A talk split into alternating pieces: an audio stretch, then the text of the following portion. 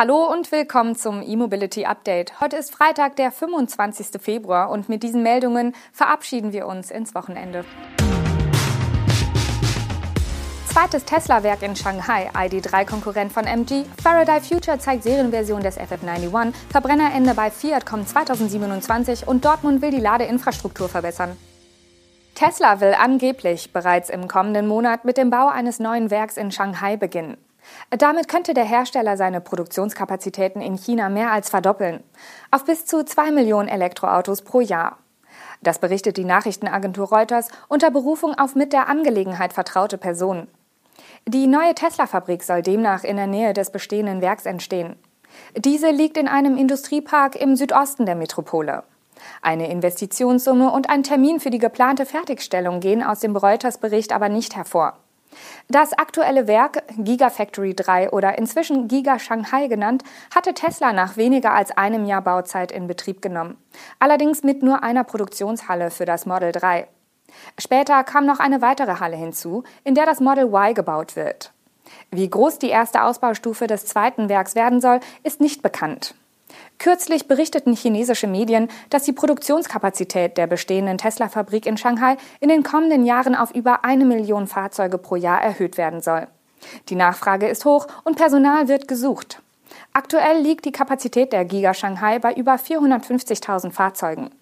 Eine weitere Fabrik könnte im Endausbau ebenfalls auf eine Million Fahrzeuge kommen.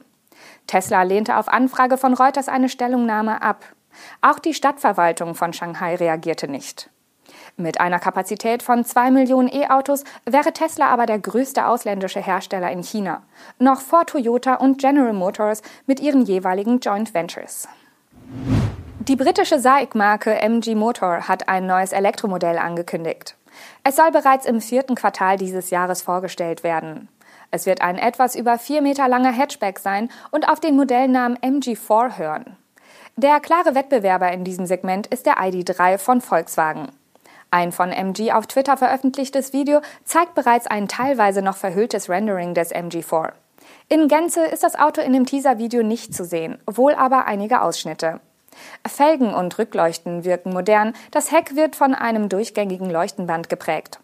Abgesehen von der Länge von 4,30 Metern macht MG noch keine Angaben zu technischen Daten. Bei seinen aktuellen Modellen wie dem überarbeiteten ZS-EV und dem Kompaktkombi MG5 Electric, der im März in Europa auf den Markt kommt, setzt die Marke sowohl auf NMC als auch LFP-Batterien. Das britische Magazin Autocar spekuliert, dass der MG4 technisch mit der aktuellen Version des MG5 Electric weitgehend identisch sein dürfte. Den Kombi bietet MG zunächst mit einer rund 61 Kilowattstunden großen NMC-Batterie für eine WLTP-Reichweite von 400 Kilometern an. Die Standardversion mit rund 50 Kilowattstunden großer LFP-Batterie für 320 WLTP-Kilometer soll später folgen. Je nach Batterie liegt die Antriebsleistung bei 115 bis 130 kW. Faraday Future hat die für die Serienproduktion geplante Version seines ersten Modells vorgestellt. Die Fertigung des FF91 soll im dritten Quartal 2022 im kalifornischen Hanford beginnen. Wie das Unternehmen mitteilt, habe man den vierten von insgesamt sieben Meilensteinen auf dem Weg zum Produktionsstart erreicht. Im Werk Hanford wurde das erste Vorserienfahrzeug für die abschließende technische Validierung und Zertifizierung gebaut. FF selbst nennt diese Exemplare Produktionsabsichtsfahrzeuge. Diese entsprechen technisch der Serie. Angaben zur Technik aber macht Faraday Future derzeit noch nicht. Es wurden lediglich einige Bilder aus der Qualitätskontrolle im Werk und von einem fahrenden FF91 veröffentlicht. Das Modell hat, wie das gesamte Unternehmen, eine bewegte Geschichte hinter sich. Erstmals gezeigt wurde der Prototyp des FF91 auf der CES 2017. Bereits kurze Zeit später musste der Hersteller die ambitionierten Pläne kürzen und stand mehrmals kurz vor dem Aus. Entsprechend konnte auch der ursprünglich für 2018 geplante Produktionsstart nicht gehalten werden. Im September 2019 übernahm der frühere BMW-Manager und Ex-Byton-Chef Carsten Breitfeld den CEO-Posten bei Faraday und brachte das Unternehmen aus den Schlagzeilen heraus, um im Hintergrund den Neuanfang zu planen. Mit dem für dieses Jahr geplanten Produktionsstart in Kalifornien und der kürzlich geschlossenen Partnerschaft mit einem südkoreanischen Autohersteller für die Produktion eines zweiten Modells scheint sich bislang der Kurs von Breitfeld zu bestätigen. Der Verbrennungsmotor hat bei immer mehr Automarken bald ausgedient. So auch bei Fiat. 2027 ist Schluss. Ab diesem Jahr wird der italienische Hersteller, der zum globalen Konzern Stellantis gehört, nur noch Elektroautos im Portfolio haben. Das gleiche gilt für den Turboableger Abarth. Bei Fiat war für diesen Schritt bislang ein grobes Zeitfenster zwischen 2025 und 2030 genannt worden. Zur Begründung hieß es, Fiat werde dann zur reinen Elektromarke, sobald Elektroautos günstiger seien als vergleichbare Verbrenner. Ob das in der neuesten Stellantis-Kalkulation nun für 2027 prognostiziert wird oder andere Gründe hinter der Entscheidung stehen, ist unklar. Derzeit hat Fiat erst drei E-Modelle im Angebot. Bekanntester Vertreter ist der elektrische 500, der laut Stellantis im vergangenen Jahr in zwölf Ländern das meistverkaufte Elektroauto war. 44.000 Exemplare konnte Fiat weltweit absetzen. Zudem sind die Nutzfahrzeuge e-Ducato und e-Scudo im Programm. Bereits länger halten sich Gerüchte zu einem elektrischen Panda. Derzeit bietet Fiat noch den alten 500 mit Verbrenner- und Hybridantrieben an, sowie den 500X, 500L, den Verbrenner Panda und den Tipo. Konkrete Aussagen zu der elektrischen Modellpalette ab 2027 gibt es bislang nicht.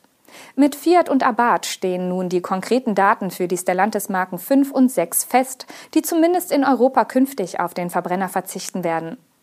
Bereits zuvor hatte Stellantis bekannt gegeben, dass DS ab 2024, Lancia ab 2026, Alfa Romeo ab 2027 und Opel ab 2028 zu reinen E-Automarken werden. Dortmund will die Situation bei der Ladeinfrastruktur verbessern. Um die Verfügbarkeit der aktuell vorhandenen 310 Ladepunkte im öffentlichen und halböffentlichen Raum zu erhöhen, begrenzt die Stadt künftig die Parkdauer. So wird für alle bestehenden und beschilderten öffentlichen Ladepunkte eine Höchstparkdauer von maximal drei Stunden ausgewiesen. Autofahrer müssen dafür beim Laden eine Parkscheibe ins Auto legen. Eine weitere Neuerung. Entgegen der ursprünglichen Projektplanung, keinen Parkraum an Laternenladepunkten für Elektroautos zu reservieren, sollen nun doch 20 Prozent der Plätze mit einer Bevorrechtigung für E-Fahrzeuge gekennzeichnet werden. Zudem sollen kurzfristig bis zu 36 neue Ladepunkte entstehen. In Dortmund wurde bereits im Sommer 2021 mit dem Aufbau von insgesamt etwa 320 Ladepunkten an Beleuchtungsmasten im öffentlichen Raum begonnen.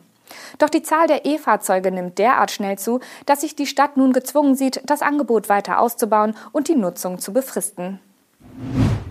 Das waren die Highlights der Elektromobilität für diese Woche. Wir sind am Montag mit unserer Sendung und dem Podcast wieder für Sie da. Bis dahin, auf Wiedersehen.